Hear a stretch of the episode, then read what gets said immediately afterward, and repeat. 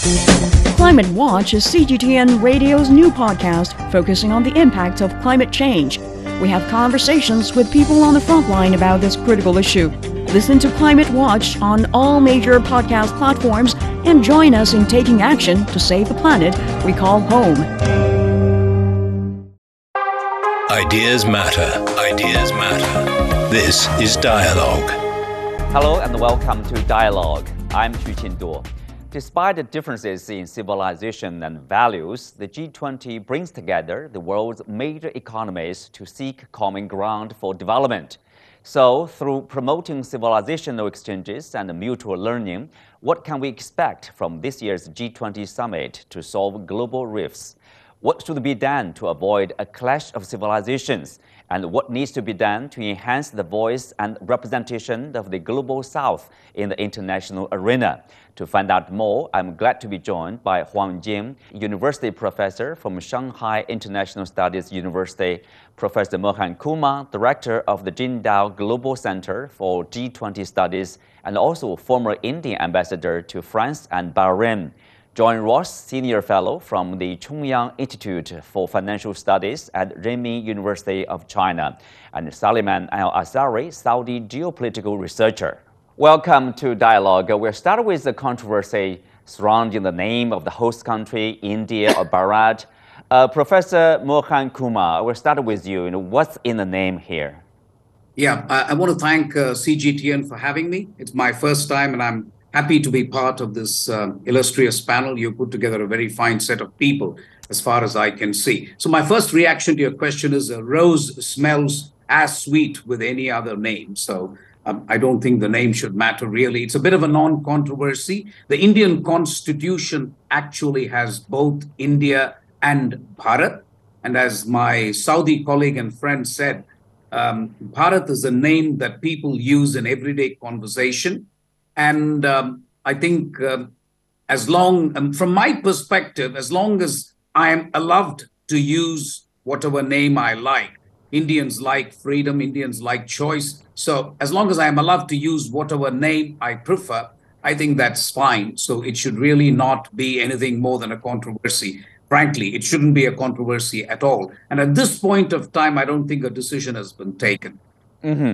Uh, well, Professor, you know, there's um, uh, one quote actually by uh, you know BJP, the ruling party, a politician uh, unnamed, uh, told an Indian broadcaster, you know, said that uh, the word India is an abuse given to us by the British, whereas the word Bharat is a symbol of our culture. What's your response? So, so you'll have people disagreeing with that. India is a rough and tumble democracy people are entitled to their views, and that's the view of that particular gentleman. I wouldn't necessarily see it that way. A lot of Indians wouldn't see it necessarily that way. And that is why I think as long as Indians have a choice to call their country whatever they want, it should be fine. Mm-hmm. Uh, well, John Ross, you know, uh, it's said that, you know, uh, Prime Minister Modi uh, indeed think that, you know, there, there's a, a need of efforts to uh, quote, liberate ourselves from the slavery mindset. Uh, is the talk of name or change of name part of that effort? Well, as I think the British rule of India is one of the biggest crimes in the whole of human history, I think the best thing that Britain can do is keep out of the matter. So I'm not going to say anything about it at all. It's entirely up to the people of India to decide. Yeah. That, oh well. Uh, anyway, um, you know, when we talk about the name, the it's about the, like a mixture of uh, different elements. You know, colonialism, legacy, culture, uh, history. Um, so of course, you know, here G20 uh, brings together uh, a broad representation of uh, not only the 20 largest economies, but also countries with different history, different uh, civilization, culture, and languages, you know, political systems here. And uh, here's one point actually, it's really about you know, how we treat differences. Should we like, uh, you know, somehow appreciate and uh, embrace the differences or condemn the differences? Huang Jing. I think that the uh, differences is a way of life. We, this this world is so beautiful because we're all different. So I think the matter is how much number one, how much we can tolerate each other and respect each other on their own rights. Uh, number two, uh, do we want to you know practice so-called double standard uh, on this? Last but not the least. I think that the tolerance does not mean that we agree to disagree, but means we know we are different. That's why I try my best to understand, try to put myself in your shoes, try to understand where you come from. Then we can have a better understanding and confidence building. So differences is a way of life. Again, I, I we should all appreciate it. So, Mr. Uh, you know, at the same time, well, uh, acknowledging the differences, you know, uh, in the background, uh, obviously, for the largest economies, uh, there's a need for them to work together for unity. I mean, for better dealing with the global challenges and economically and politically. And how can they do that? Absolutely. Thank you so much for having me and hi to all the respectful guests with you. I think one of the best answers to that is to go back to the slogan that India has uh, written with regards to their G20. Uh, they said it and they called it One Earth, One Family, One Future. And that is actually uh, important to uh, emphasize. We should not forget that the G20 members represent more than 80% of the world's total economic output, uh, 75% of uh, global trade, and 60% 60% of uh, of uh, Earth of the Earth population. So, I think the responsibility on these countries are humongous, and I think we really need to work together to, to, to, to take the world to a better place rather than just being in constant conflict with each other. Mm-hmm. Well, speak of the cultural exchanges uh, and differences uh, and the attitudes to treat the differences, Huang Jing. Uh, if you look at China and India, uh, India, the hosting country of G20, uh, if you look at the long history of exchanges between the two countries, uh, you see there's, a, there's a lot in common, there's a lot of learning from each other. there's a similarity in terms of the Chinese side, you know, putting forward the initiative, a global civilization initiative, basically it stresses very much about uh, equality, respect, and learning from each other. And even the theme, you know, as uh, our guest mentioned, one earth, one family, one future. Uh, which is kind of similar to the Chinese idea of uh, um, you know a, a common community uh, for with a shared responsibility, shared system for the for the mankind, uh, and of course both countries also are calling for say multilateralism, genuine multilateralism or reformed multilateralism. Uh, so what kind of multilateralism for, say, China and India, for the global south? Or is it different from, say, the multilateralism in the eyes of Western countries? I think that multilateralism depends how you look at it. I think from India's point of view, if I understand right, or from China's point of view, I think multilateralism first and foremost means we are all equal. We should respect each other on equal footing. Secondly, we should all tolerate this kind of differences between us. Exactly because we're equal, that's why we cannot say that which one is better, which one is worse.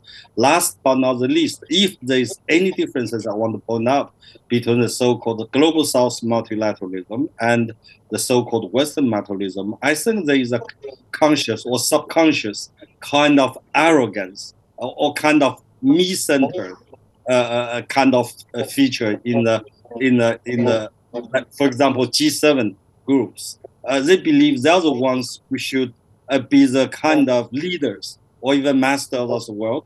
Uh, the center, the, the world should center among them. Even though this is, just as I say, might be subconscious, but it is very clear, a very good demonstration of this that I'm better than you. This kind of mentality that they try to, you know, apply double standard when they talk about multilateralism when they're dealing with others, uh, especially, for example, when they talk about universal universal values. Values are good. We all have our values, but we're similar to each other on some good part of those values. But the problem is that you know the double standard or hypocrisy was kind of applied when they try to use this kind of multilateral approach all the, the values uh, to judge uh, uh on each other. Uh, in other words, multilateralism means we do not make judgment on others just because I think it is right. And also means that since we're all equal, then we should try to understand each other. Uh, that is, we are fundamentally not difference. In other words, there are difference in degrees. I agree, but they might, they should not be, and there, there are, there is not difference in kind uh, in our human beings because we all live in the same village. We're all the same species. Mm-hmm. Uh, John, you know, how do you see, uh, you know, people would say, you know, global civilization initiative by the Chinese side is a response to the theory of uh, clash of civilization, which stresses the differences of different civilization, and ultimately that kind of difference will lead to a clash. Well, I, I, don't think it's a response to it. I think it's developed from more fundamental things, but nevertheless, it clearly counterposes itself to to such a such a conception. I mean, the fundamental point that made by Xi Jinping is that as um, it is the differences between countries, actually, strange enough, or it's very clear to an economist, which are very beneficial. Um, I mean, if you take my own country, one of the most delightful things I've seen in my life is in 1950. Go back to 1950s. It was a very grey country. We ate the same food um, on the same day of the week. Uh, we had no cultures. Now it's become a much more interesting place to be uh, because we've got huge numbers of cultures which are there. And um, sometimes you have a little bit of a culture shock. I know in the 1950s people said, oh, well, well, we don't know about this curry, and now curry is more popular than fish and chips in Britain. You know, that's way th- way things go. And um, I think that's the same for other countries. The, the, decisive thing is that what countries get voluntarily from other people. If, if you take my country, right, every, every country in the world teaches the mathematics of Newton. Everybody, every country in the world teaches the theory of evolution of Darwin. Every country in the world likes Shakespeare. They like that. We learn things from India. We learn things from China. We things from other countries. What they don't want is they don't want visits from gunships, which is the types of things that my country used to engage in. They don't want unilateral economic sanctions. They want to have the freedom to decide what they want to learn from other countries, and they'll find out, as President Xi Jinping said, if they do that, their their own society will be greatly enriched by the things which it oh. learns from other countries. That so, of course, this is counterposed to the clash of civilizations, but it wasn't developed to oppose such a stupid theory. But it it was opposed from put forward for more fundamental reasons. But of course, it opposes this theory. Professor Mohan Kumar, you know, you were nodding your heads while John Ross is speaking. So you do agree with, uh, you know, the idea like, uh, you know, different civilization. Uh, there are differences, but uh, we should respect the differences and learn from each other, and uh, then enhance ourselves. No, I was uh, nodding vigorously to what John was saying. If I'm, if I can call you John, please call me Mohan. Um, I, I, absolutely agree with him. I, India is an interesting place because I come from the south and people in the south are so different from people in Delhi. Uh, we eat rice, they eat wheat. We are vegetarians by and large. They eat meat, and I think I think it's diversity that uh, really makes uh, uh the nation of India strong. And I suspect uh, what John says is absolutely true. I, I, I, my, when I teach children or students in my school uh, or in the university, I basically tell them can you accept a view that is not yours? Can you look at views that are not yours? Consider them from all aspects and then come to a reasoned judgment about what your views are. And that's what we say is critical thinking. And that's the only thing you can teach kids these days because everything else is bound to be either on the net or bound to be irrelevant. So I think that the only other thing I want to say, I also agree with my colleague from Saudi Arabia, by the way. He's absolutely right as well. But what I do want to say, though, on multilateralism is you're right that China and India have a similar perspective. Having said that, China already has a seat in the high table. You're already a permanent member of the Security Council. We are not. So for us, reformed multilateralism means something different from your multilateralism. What we want to say, or what we mean when we say reformed multilateralism is that countries which which don't have a seat on the high table must have a voice. So that is the difference i would say. But but otherwise i completely agree with my co-panelists. Uh, if you don't embrace differences it's very hard to manage them mm-hmm. and get into all sorts of controversies and arguments about me versus you me versus you. You get into identity uh, issues within countries, between countries. So that's not such a good thing. So while we can say these things are good, uh, I, I don't want to be a pessimist, and no diplomat should be a pessimist in any case. But the fact of the matter is, the world is on the cusp of fragmentation, frankly. I, I don't see too much of unity of purpose and so on. So uh, I don't believe you should apportion blame. So I wouldn't blame the West in its entirety, frankly. Uh, I think you have to look at the different actors how they perform, how they act, and then see how in each circumstance we can try and figure out a solution. If you if you get into the trap of the West is bad, the East is better, then you get into the same problem of uh, how to how how it becomes more difficult to solve issues. So I, I would avoid labeling um, people, but I would very much say that uh, agree with my two other colleagues and, and also our Chinese colleague who spoke earlier about embracing differences. He's right. I think the key is can countries come together at a time like this? Because whether it is public health, whether it is cybersecurity, whether it is climate change, it is impossible for a country to do anything about it, regardless of whether it is United States, China, India it's not possible for any single country to do anything meaningful. So, how do we come together, setting aside the differences? Um, some people want to say something on Ukraine, others don't want to say something on Ukraine. Some people want the debt of lower income countries to be forgiven, some others don't. If you take sustainable development goals, the latest a global sustainable development report of the United Nations makes terrible reading. Half the world has been left behind. The world is off course. So, what can the G20 do in these circumstances? That really is the existential question facing all of us today. How mm. to set aside differences, come together, and work for the larger good. Mm-hmm.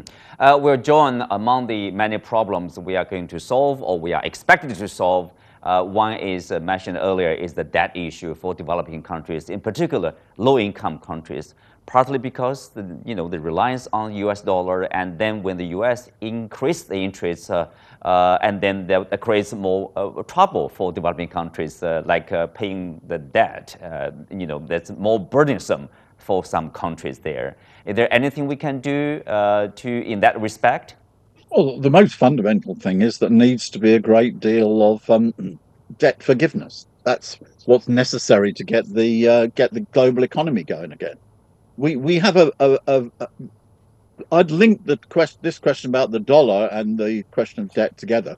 We have got a bad situation in the world at the present time whereby the US is dependent upon import of capital from other countries. As astonishing figures for the first half of this year, which is the United States actually the depreciation of US capital is greater than the creation of capital in the US. You've got a strange paradox. The world's number one capitalist country is not creating any capital. Um, this has only occurred twice before in US history. One was at the height of the Great Depression, um, and the other was during the international financial crisis. I mean, I was so astonished when I saw this figure for the first quarter. I wrote an article and said, look, we've got to be very cautious about this because let's see if it continues or it's just a freaky number. Well, but when the second quarter GDP results come out in the US, it's continuing. What this means is the world's largest economy is dependent upon capital that it's taking, we can say by the falls, by their financial system, whatever, from other countries. It's like the world, the US has become the world's largest economic parasite. Uh, and I know it's very shocking to people, but that is actually the situation. And this is intolerable. A situation whereby it is still almost the highest per capita GDP in the world, apart from a few tiny little countries. That the world's largest economy with the highest per capita GDP is being run by taking capital from other countries. This is impossible situation to continue. And, and that's what's behind the indebtedness. What should be happening, the traditional thing should be, of course, that the high income economies are able to export capital and undertake investment in the less developing countries. But at the present time, the less developed countries are subsidizing the United States.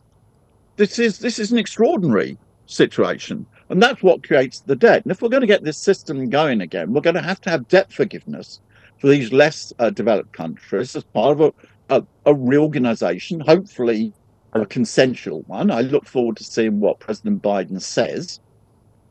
Mm-hmm. Sometimes I'm afraid there's been more talk than action, but I hope he will say something good. Uh, what we need is a peaceful reorganization of this international system. Mm-hmm. Uh, Professor Mohan uh, Kumar here, you know, speak of the debt issue, speak of uh, uh, you know, the debt issue in particular uh, associated with these less developed countries, uh, you know, it's important to have their voice heard. In that respect, uh, you know, we see the strong endorsement of uh, the G20 membership of African Union. Uh, from the US, from China, from India. India is working hard to include the African Union. In that respect, how important is it to have African Union as an independent member of G20 here? Uh, I think it's uh, terribly important to have the African Union, no question about it, because a number of those countries are actually seriously indebted. I just want to say that the G20 has done a lot of good work on reforming the multilateral development banks. And an Indian ex finance secretary, N.K. Singh, have produced a roadmap for capital adequacy frameworks for these multilateral development banks. That's an excellent document. I just happened to read it last night. The second part of the report will be produced in October. They talk of massive recapitalization of the IMF and the World Bank. So I think it is extremely important what John says about debt forgiveness. May I also add that China is an important creditor. Let's not uh, uh, you know, uh, get away from that. You have loaned a lot of money to low income countries. And I think China's participation, China's cooperation will be very, very important in getting a consensus paragraph on the debt forgiveness issue. I think the G20 has done a good job by talking about debt service suspension initiative. They're talking about a common debt framework and if they can also succeed in endorsing some of the roadmap recommendations for reforming the multilateral development banks, and if China can chip in with whatever it can, uh, then I think the for me that would have been the most important because you will recall that India had a Voice of the Global South summit in January 2023 with a virtual participation of 125 countries. I must tell you that the three most important things they talked about was debt and debt relief, second, food security, and third, climate change. Those were very, very important priorities outlined by the countries of the global south. So, one litmus test for me to determine whether the G20 is successful would be how it handles the debt issue. And as John says, I also look forward to the final outcome document on 10th of September? Uh, well, uh, Al Ansari, you know, last year, uh, just like this year, I think people uh, expected deliverables, you know, something to, de- be delivered from the G20 summit. But last year, uh, because of the differences uh, over the Ukraine crisis, uh, you know, a joint statement was prevented. Uh, what about this year? You know, for European countries, for example, and Western countries in general, uh, their, you know, a, a, preferable topic or their priority is really about the Ukraine crisis. But for the countries from the global south, let's say, uh, their concern is really about uh, you know, uh, the development and the climate change, food crisis, for example. In what way can they say cooperate or can compromise and find a common voice in, in terms of uh, the deliverables of the summit here? Yeah, you are absolutely right. And it, it is actually unfortunate that a lot of analysts put an extensive focus on the hard power and military confrontations uh, uh, and major conflict dynamics when they speak about the G20 meetings. And as the famous uh, phrase goes, if it bleeds, it leads. But in reality, the G20 as a whole, and since its uh, inception in 1999, is is mostly uh, an economic uh, uh, group. Definitely, the Ukraine uh, conflict with Russia, etc., has overshadowed the G20 the last two or three G20 uh, uh, meetings. But I'm personally optimistic about the near end of, of, of the Russian Ukraine conflict. Both nations have to seriously allow the countries that offered their mediation services to do their part. And I know that uh, Kiev uh, is uh, definitely tied to the U.S. position. But inside inside the U.S. itself, we are seeing a rising momentum to to to end the, the war and look for peace uh, rather than incremental escalation. So that's why I'm kind of optimistic with that regard. And I'm actually happy that uh, we have been discussing mostly economic themes because that's what should be discussed with regards to uh, the G20. And I'm actually proud of uh, the Kingdom of Saudi Arabia when they hosted the 2020 uh, G20 and they contributed mostly to the things that that you guys have mentioned with regards to the poor countries. They solidified uh, uh the, the, global positions with uh, regards to these nations uh, in need via debt forgiving that equals 40 billion dollars, and also the IMF a couple of uh, days ago, they stated that Saudi Arabia had the fastest growing economy among the G20 nations and, and, and the lowest unemployment uh, uh, uh, rate in history. And, and, and one of the things that the IMF mentioned was uh, debunking the latest reports about criticism of Aramco CO2 emissions. And it praised Aramco for taking green considerations. So seriously, we see a lot of uh, areas of cooperation that we can deal with our G20 and uh, friends, uh, because uh, this will show that we are serious in focusing a lot on our domestic affairs, focusing a lot on bettering the lives of the people we have, focusing a lot on respecting each other and not to be in a position where we impose our uh, moral uh, codes to uh, uh upon others because that's not going to work and it's not going to be uh, the major uh, thing that will work in the near future specifically because we are seeing multilateralism to be taking real stance on the ground. It's not only hypothetical it's something that we see. And i actually have one point that i want to uh, refer to with regards to the point about the IMF. Is it too late for the IMF and the World Bank, etc.? I don't think so. I think they have a lot of uh, uh, areas where they can actually evolve and develop uh, their uh, uh, work. And one of the good things about multilateralism is the fact that when we see BRICS and we see all these Shanghai cooperation, these are considered to be somehow in the eyes of some people that are competitors to the World Bank and the, the global financial system that is led by the United States and the West. Well, on that note, we come to the end of today's discussion. Many thanks to our guests. You can also find us on the CGTN app on YouTube. I'm Xu Qinduo. Thanks for being with us. See you next time.